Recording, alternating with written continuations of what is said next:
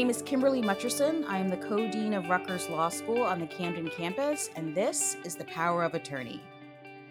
This is going to be one of our um, super interesting episodes because we are again talking to someone who is outside of the Rutgers Law community.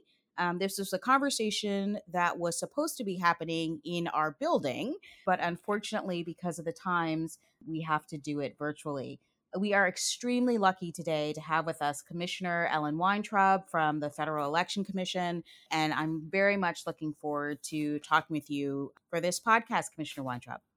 Well, thank you, Dean Mutcherson. It's really a pleasure to be here. Thank you so much.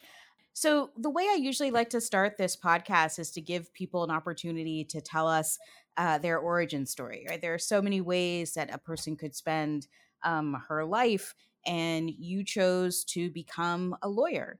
So, can we talk about that a little bit? Were you one of those people who grew up knowing that you were going to go to law school? Actually, no. Um, my my father was a lawyer. He didn't practice, but he was a, a lawyer. And my parents, through my entire childhood, um, told me that I would be a great lawyer. So the last thing I wanted to do when I got out of college was to go to law school, of right. course. But I I worked for three years in between college and law school, and what I discovered during that time, I was working in uh, for two out of the three years in state government in Massachusetts. And what I discovered was that the people who were making decisions in government were not necessarily the subject matter experts, they were the lawyers. Mm. And I had a, a long time commitment to doing something for the good of the community, for doing some kind of public service. And I wanted to be one of those decision makers. So I decided that I would go to law school. And um, I think I didn't, I, I, will tell you the truth, I didn't really like law school that much mm-hmm. at the time, mm-hmm. but I, I am glad to have done it. And I am glad for the opportunities that it has given me. Excellent. Well, I know that you went to Yale for undergrad and then you went to Harvard for law school. I would love to hear a little bit. I mean, one of the things that's really great about the time that we are in now is that women are about 50% um, of law school classes and have been for some time. Although, of course, we all know that as women get out into the world, into certainly into the upper echelons of a lot of the legal field, um, they start to disappear. But I'm curious what it was like when you were as a woman in law school at Harvard at the time that you were there. Did it feel like a, a space where you were welcome? I still felt that there was some degree of uh, a little bit of bias in favor of the male students when I went to law school. And I did know a lot of people who ended up dropping out of uh, the legal profession along the way or uh, making different kinds of, of choices to accommodate their families. So, right. you know, I'm not going to say it was, you know, the way Ruth Bader Ginsburg described it when when she was going back to uh, was going to school. But you know, when I went to to Yale, it was only there. It had only been about six years since women were even admitted to Yale. So mm. it was mm. still pretty much a new phenomenon back then. And there have been many times in my career when I have been the only woman in the room. When I first started at the FEC, I was the only woman on the commission.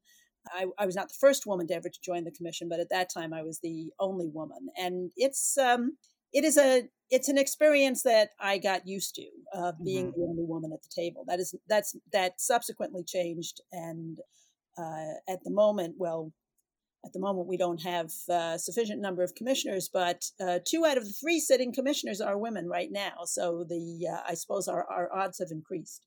Right. One of the things that I think is interesting, and I, sh- and I should, um, I'll just mention here that I'm actually the first woman to be dean on our campus of, of Rutgers Law School, the first woman to be dean across Rutgers Law School, actually. And so, one of the things that's really interesting to me is to talk to other women about that experience of being either the first or being, you know, the only in so many spaces that you move through. Um, and in particular, whether you think that there are ways that your presence, you know, positively ch- has changed and continues to change the environments that you've been able to be in. Well, for one thing, I brought Take Your Kids to Work Day to the FEC. They never used to uh, celebrate that until I got there. And I had little kids at the time who were used to me taking them to work on Take Your Kids to Work Day. So I had to start a program there so that, uh, which became very popular. A lot of the, uh, a lot of the staff uh, look forward to that every year. Yes, I'm, I'm always looking for opportunities to, to mentor and to encourage other women uh, to try to find their place in the world and to speak out and to use their voice. I'm a great believer in using my voice and my platform in in a fairly assertive way. So I hope that I am modeling good behavior for for other women who are coming along behind me. Great, I love that. So you went to law school, you you know, you decided that you wanted to get the law degree. You were also a person who was thinking in, you know, what we sort of call the sort of public interest or public service minded way um, so what did you what did you think that you were going to do with that law degree once you graduated and and is it what you ended up doing? I didn't have a clear idea what I was going to do with it, but I'm sure that this was not what I anticipated. I don't think mm-hmm. anybody mm-hmm. grows up thinking when I grow up I want to be a federal election commissioner. um, right. But I have been I've been very lucky, I think, in in my career and and and I've also confronted some obstacles along the way. When I was a young lawyer in my first job, we, uh, I, you know, the easiest thing to do when you're in a in a law school is to sign up and go work for a big law firm.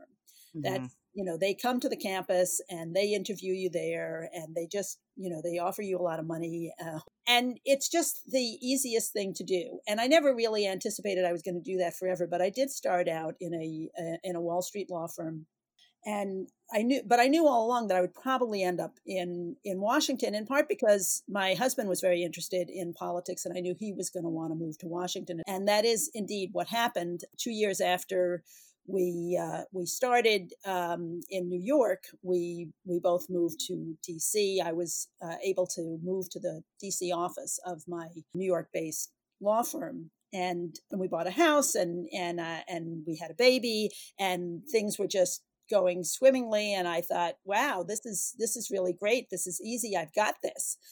And then what happened was uh, we started to realize after about oh a year and a quarter year and a half that my son was not developing in the way that babies are supposed to develop. And we started down a road of going through a lot of doctor's appointments and trying to figure out what was what was wrong and uh, back then, it was not as prevalent as it is today. So it took a long time before we figured out that uh, my son has autism. Uh, he's fairly severely uh, impacted by it. He doesn't speak. And uh, that was a, a, very difficult time in my life. And was also during that same year that we were running from doctor to doctor, trying to figure out what what was wrong with him and what we could do about it. Um, we tried to have another baby and I had a miscarriage. And um, my father was diagnosed with cancer. So it was um, pretty much the worst year of my life. And not surprisingly, my billable hours really plummeted that year. And, sure. you know, I, I went from a place where I felt like I was really on top of the world to uh, everything kind of crashing in around me. And it was at that time that it, I mean, it became clear to me that I wasn't going to be able to continue on at a law firm that valued billable hours above all things with everything else that was going on in my life. So I started to look for another job. And I sent a hundred resumes out to the Hill because uh, my husband seemed to be having more fun than I was working on the Hill, and uh, I was still in private practice. And I went to talk to a headhunter, and the headhunter said, "Well, what kind of law do you think you might like to specialize in?" And I said, "You know, I've done some work in ethics law, and I really like that." And she said, you can't get a job doing ethics law. So my next job was at the House Ethics Committee as counsel to the House Ethics Committee. And and and I got that job strictly by just sending out a whole lot of resumes and you know I had no connections. They say you need a connection to get a job on the Hill and and I didn't have any. So I really started down a different career path at that point of um, congressional ethics and political law and uh, after doing that for a number of years, I I was able to. I ended up going back into private practice. I um, also in a political law practice, which meant that I was doing not only political ethics but also campaign finance, lobbying regulation, nonprofit law, and really uh, that's the constellation of issues that usually is practiced together in, in the in the private sector. So that broadened my field of expertise, and uh, we also represented at, at that firm a lot of the Democrats on the Hill, including uh, which was key to my career, Tom Daschle, who was then the um, Senate Democratic leader. And at a time when the way the way commissioner appointments usually work is that the president nominates the commissioners for, of his or her own party, and then the uh, leader of the opposition party in the Senate recommends to the president for nomination people from uh, their party. So I was recommended to the president for this job by Tom Daschle based on the fact that I had done legal work for him and his his office, so I was known to them. I was known to a lot of people on the Hill from my work in the uh, on the ethics committee. The reform community was comfortable with me based on my reputation and based on the work I had done at the ethics committee, and the politicians were comfortable with me because I had represented a bunch of them. Mm-hmm. And I mm-hmm. should say, by the way, that going back to the worst year of my life, that that after the worst year in my life, uh, when I adjusted my career pattern. And uh, we also subsequently had two more delightful, healthy children. My father was treated for his cancer and lived another 10 years. And uh, raising my son has been uh, kind of an amazing experience, incredibly challenging, not at all what we were expecting when we first became parents. But I think everyone in my family would say that having him as part of our family has made us stronger, better, more compassionate people, and that he has taught us a lot more than we ever taught him. When I used to be asked about my career path, I would leave out that year. I wouldn't mm-hmm. talk about it. But lately, I've been talking about it more and more because I think it's particularly important for young professionals to know that sometimes bad things happen in your life and you have no control over them. And what you need to know is that it's not going to last forever that you can get through it. And sometimes new opportunities will come out of the strangest places because I was looking for a job at that moment. Uh, because my uh, continued work in the law firm was untenable given my the needs of my family, I ended up launching on an entirely new career path, which led me to the position that I have today, a position that I find enormously satisfying, that I think I'm reasonably good at, and that I, you know, I don't know if I would be in the place that I am today if if not for that really awful moment in time. So my message to young professionals is to know that opportunities could come from the strangest places and you just need to be strong through the bad times in your life and and good things can still happen don't let the bad stuff overwhelm you to the point where you think it's never going to get better because it really can get better and um, I, I feel very, very privileged to be doing the work that I do, to be able to serve the American people. I feel like I have the best client in the world, and that is the American people. And that, that is the only concern that I have every day when I sit down to do my job is what would be the best thing for the American public and what are the best policies that this agency can adopt to promote our democracy and make our our election system stronger. Wonderful. Thank you so much for sharing that story. You know, I think that often when we have conversations with students and sometimes they feel really nervous about, you know, what what is my life path going to be and I have to make all these decisions now. And one of the things that I think is so true, and, and I will often say this to students, is that you can make lots and lots of plans, but ultimately life intervenes. you know, um, you can always pick which direction that you are going to go in and just you know being able to kind of roll with those punches is, is particularly a really poignant message for where we are right now when we're all being forced i mean sort of collectively not just as a country um, but as a world you know really being forced to reckon with this incredibly jarring experience that we're all having with this pandemic and recognizing that you know you come out on the other side of these things. The other the other piece of your story though that I think is really re- going to resonate with some of our our students and, and other folks who are listening is that you were in a job that was not able to become compatible with the life that you were having. And I, you know, one of the things that I would like to think is true is that work environments, legal environments, law firms slowly, but slowly but surely are becoming places where people can be can be a caregiver, you can have time that you need to be away from office from the office, you can be a person who is focus deeply on your family, but also have a particular type of career in the law. So my hope would be that if you were in that position now that your that your firm um, might actually be able to be more accessible to you than it was at the time. But you know, maybe maybe that's just a hope, but but we will see.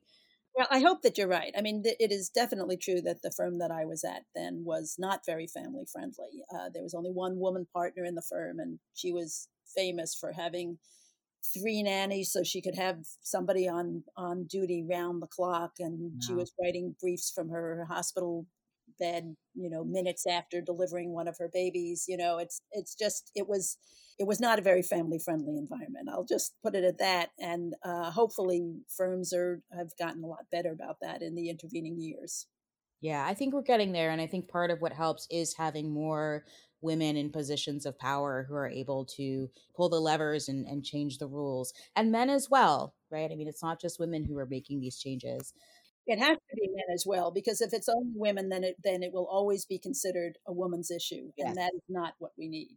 That's exactly right one of the other things that I often talk about with students, and, I think we all do this within uh, law schools, is the flexibility of having a law degree, right? That you don't have to be a person who is practicing law every day in this sort of typical law and order, you know, private practice kind of way that you see on television, that there are many different ways to be a lawyer. And I think that your career really highlights that in a way that I think is is really useful.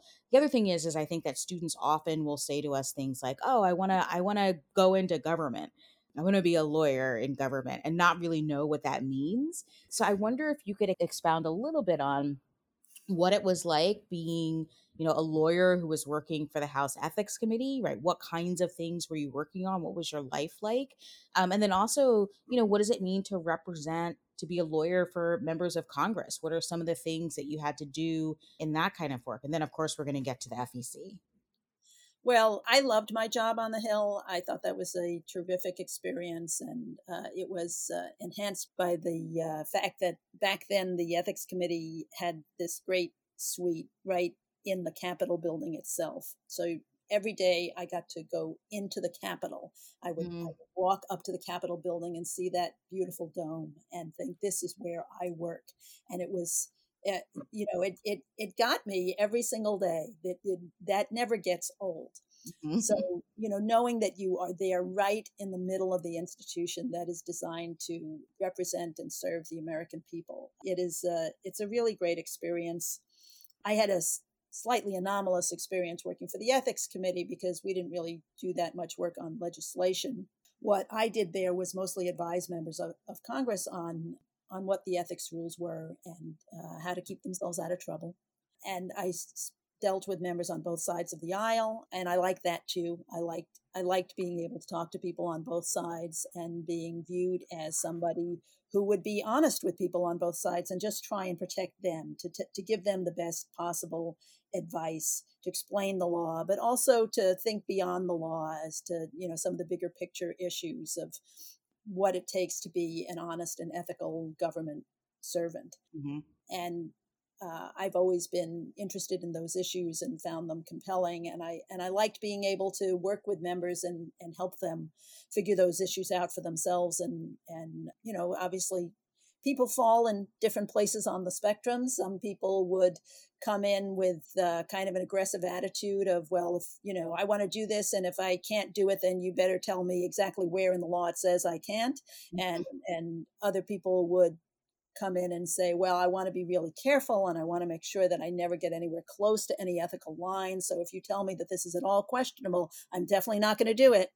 And of course, there's a range of in, in between, but most people I found really did want to comply with the rules. And, and that's something that has carried over to uh, my current position as well. I mean, I, it's, it's, um, it's been kind of a continuum for me where representing advising members both on the Hill and then off the Hill in private practice, the uh, issues that I was advising them on were very similar to the kinds of issues that I advised them on when I was uh, working at the Ethics Committee.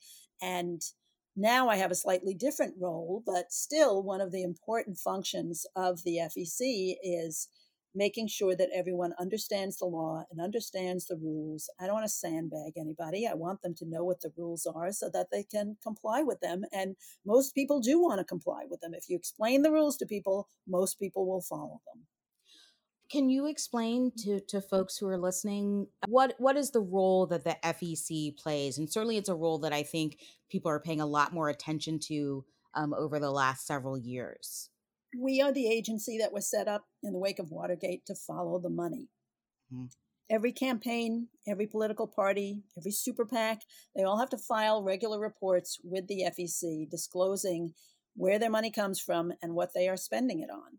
And uh, that disclosure function is really at the core of our mission. The Supreme Court has held that it's essential to an informed electorate to know who is behind the candidates, who is supporting them, where they're getting their money from, and what they are spending it on. And that information is filed with the FEC. We put it up on the website. It's available to the public. It's available to opposition researchers. It's available to journalists and researchers. And I think it's really important information. When you when you see an ad a political ad, you need to know who's behind it in order to really evaluate the credibility of that ad. And I think mm-hmm. that's kind of information is particularly important. Stepping back and speaking a little bit more broadly, right now, at a time when people are getting more and more of their information online, and uh, at this moment in time when people are spending a lot of time online, I would urge everyone to be really careful about making sure they know where the information that they are consuming is coming from, particularly if they're going to share it with other people. You have to watch out for uh, disinformation, which is rampant on the internet around the coronavirus, around our elections, around all sorts of hot button issues. And I think that we all really need to be extra careful these days to make sure we know where we are getting our information. And this disclosure function, uh, when it comes to political information, is at the core of the mission of the FEC. But I think it is also good advice for everyone when they are consuming information online to make sure they know where it's coming from. Absolutely you know one of one of the issues that has been such a huge part of our politics for the last several years decades probably is some would say the increasing influence of money in politics. And the you know after a case like citizens united the ways in which you know corporations have been able to throw lots of money into um, into elections the sort of cynicism i think that comes along with that for a lot of people where they feel like that politicians are basically beholden to the people who give them these huge donations and that you know politics is no longer this space where we can think people are just trying to do good things and you know so some of that idea kind kind of trying to get the money out of politics is also to try to get get the money out of politicians in some ways. You've been doing this work for a while. I mean, you've been on the commission since 2002, right? Yes. And so I wonder if you, you know, what your thoughts are about whether we're doing a good job in terms of, you know, taking that that money that people are so cynical about. That's that's such a part of our elections now. Are we doing a better job of making that, you know, less prominent in elections? Is it not going to go away? Are we going back and forth? Sort of where where would you say that we are now? Well, we are never going to get money out of politics. So, you know, let's be clear about that. Uh, and legitimately, candidates need to get their message out, and mm-hmm. running a campaign costs money. So it's got to come from somewhere. There have been proposals for public financing in federal elections. We used to have a, a, functional public financing system for presidential campaigns. It's it's really become obsolete and would need to be reformed if anybody was going to use it. None of the major candidates do use it these days, but there are proposals to fix that and to make it more broadly available to other federal candidates that is a, an interesting idea and it's an idea that, that I would support, but that's not where we are today money does play an important role in politics. It is not dispositive. In the 2016 election, Hillary Clinton raised and spent more money than Donald Trump did, and she mm-hmm. lost. So mm-hmm. it, there's not a simple one to one relationship between money and success in politics. However, it is plainly very influential. Candidates do need to raise a lot of money in order to in, in order to run a competitive campaign. You don't necessarily have to raise more money than your uh, than your opponent, but you have to raise enough to be competitive. And in this world of super PACs, which are allowed under the Supreme Court's rulings to raise unlimited amounts of money, we have this weird dichotomy where an individual candidate is limited in how much money they can they can raise from individuals because the Supreme Court held long ago and has never uh, retracted this that there is an inherent risk of corruption in accepting in candidates accepting unlimited contributions and an inherent risk. And yet the court has also held that there is no risk of corruption when the money doesn't go directly to the candidates but rather goes to an independent group. And you know we can we can talk about how independent some of these independent groups really are but the premise is that these groups are going to be independent of the candidates. And therefore according to the Supreme Court that the the money that's raised and spent by the super PACs cannot be corrupting. The Supreme Court says ingratiation and access is not corruption. I'm not sure I agree with them, but mm-hmm. that's that is the that is the legal doctrine that that we have to deal with and we have now a situation where you can't give $3000 to a candidate because that would be considered inherently corrupting but you could give $3 million to a super pac that is doing nothing but supporting that very same candidate mm-hmm. and query whether that system makes any sense at all there are uh, an increasing number of races at the Senate level, for example, where outside spending groups are outspending the candidates. Mm-hmm. So there is more information that is being conveyed about the candidates by people other than the candidates than by the candidates themselves. And in some races, it's by a factor of two to three times the amount of spending. In the uh, in the last three election cycles, the top uh, most expensive, if you looked at the most expensive Senate races, the top 10 races, of six or seven out of those top 10 races in each of the last three election cycles involved races where outside spending groups spent more than the candidates themselves. Wow. So this is not a small phenomenon. This has become the new normal. Right. Uh, in the decades since Citizens United, there's been $4.5 billion in non party outside spending. There's been $1.2 billion given to candidates, parties, and other political groups by the top 10 donors. 10 donors wow. gave $1.2 billion, almost a billion dollars in dark money, uh, money that is spent by groups that don't disclose their donors. The uh, if you look just at 2018, of all the money that went to super PACs in 2018, the top 1% of donors gave 96% of the money. And I should give uh, credit where credit is due. A lot of these statistics were compiled by the Center for Responsive Politics, the folks who run the opensecrets.org website. So um, these are extraordinary numbers. Yes. Yes. I mean, wow. if you look at 2018, for example, there were, I think, 126 donors who gave over a million dollars. There were 12 or 13 who gave over $10 million. And then there was one family that gave $122 million. Wow. So there are there is a small number of donors who have an inordinate role, uh, a disproportionate role in all the money that is being spent in politics. And you know, for obvious reasons, those those people, their views are going to be listened to by by office holders on both sides of the aisle. If they want to call up a member of Congress, one of these big donors, everybody's going to return their call. They are enormously influential and the issues that they care about and there are and there are donors on both sides in this category. The issues that they care about are not issues that any office holder can afford to ignore. And what concerns me about that is uh, what does that mean for the ordinary citizen and the issues that they care about? Uh, right. Why should a small number of people have such a disproportionate influence over the political debate in our country?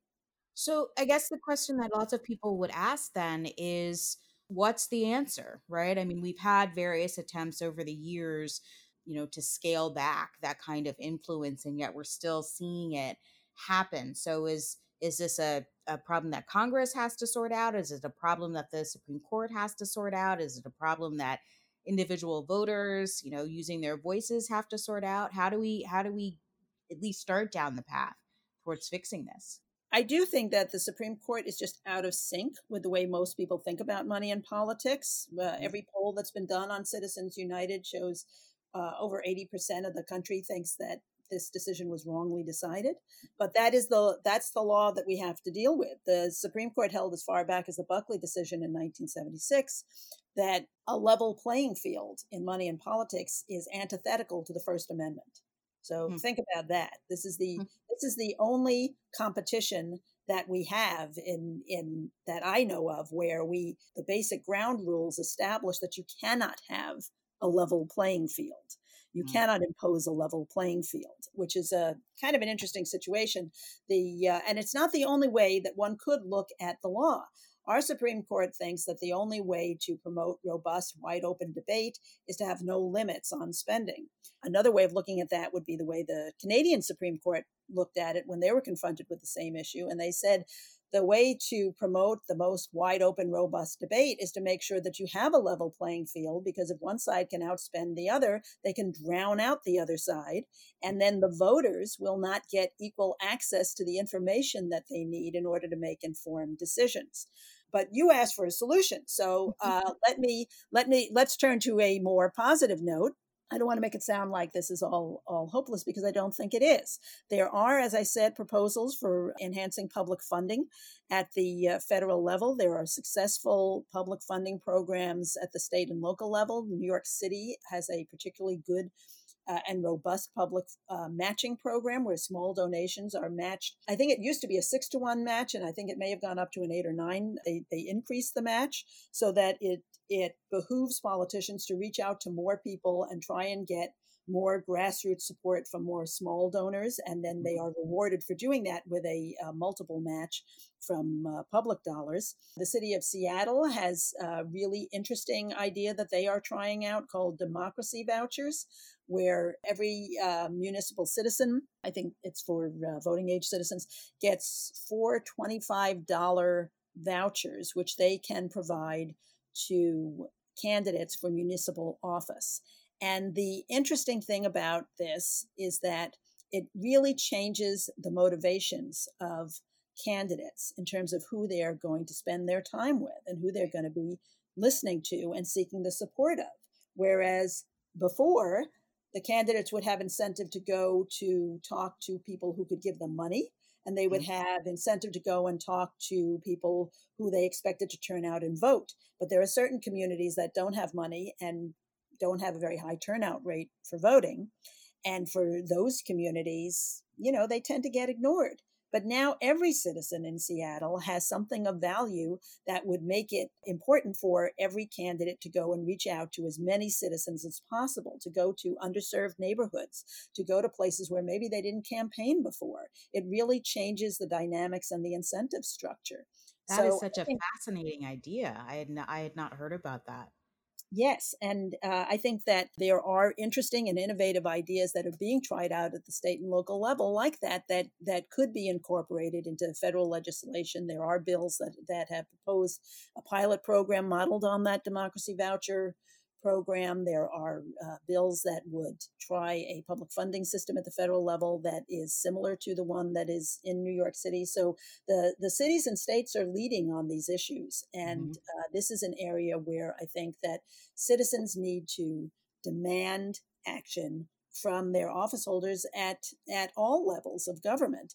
Because I think that there is a lot of cynicism amongst the uh, political class also. They don't think that voters. They don't think that regular citizens really care that much about the issue of money in politics. Mm-hmm. And if if citizens would speak out about this more, would show up at town meetings back when we are able to have town meetings again if they would write and email and call their their legislators and their and their office holders to express their views on this issue i think that there are things that could be done and things could change wonderful one of the other issues obviously that that plays into our political system as well and again is an issue that's been around for a long time but has i think has been getting even more people have been paying even more attention to it in the last several years is the idea of voter suppression of you know uh, felon disenfranchisement you know all these other sorts of things that are happening and ways in which our country has not made it as easy to vote as some other countries have done.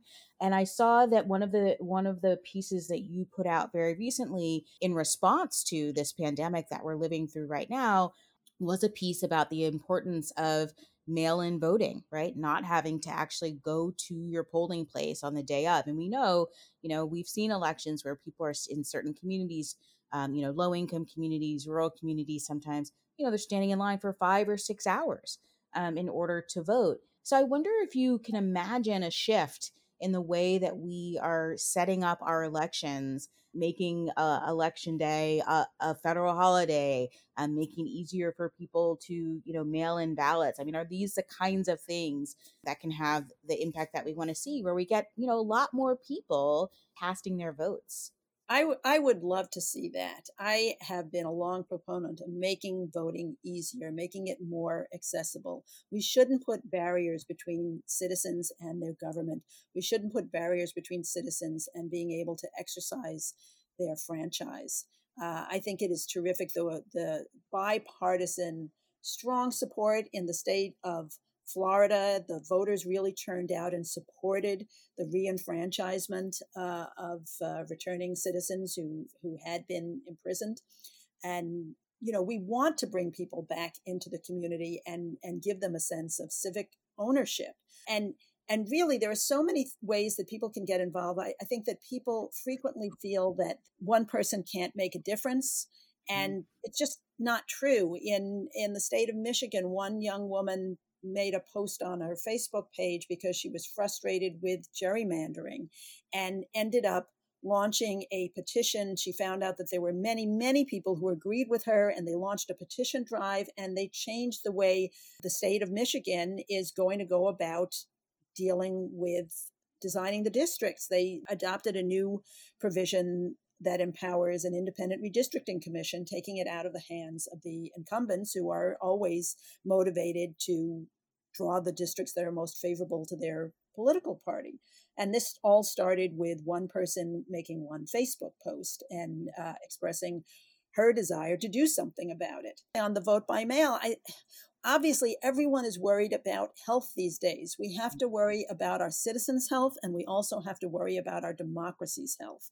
And it is something that we can anticipate that it might not be safe for people to show up and stand in long lines to vote. I think we need to put the resources behind our democracy to have enough I mean, in, even in a in a different kind of year, to have enough polling places, to have enough machinery, so that people don't have to stand in line for five hours, no matter what community they come from, and and we don't want to see discrepancies between one neighborhood where it, it you can just walk in and vote, in another place where people have to stand in in long lines.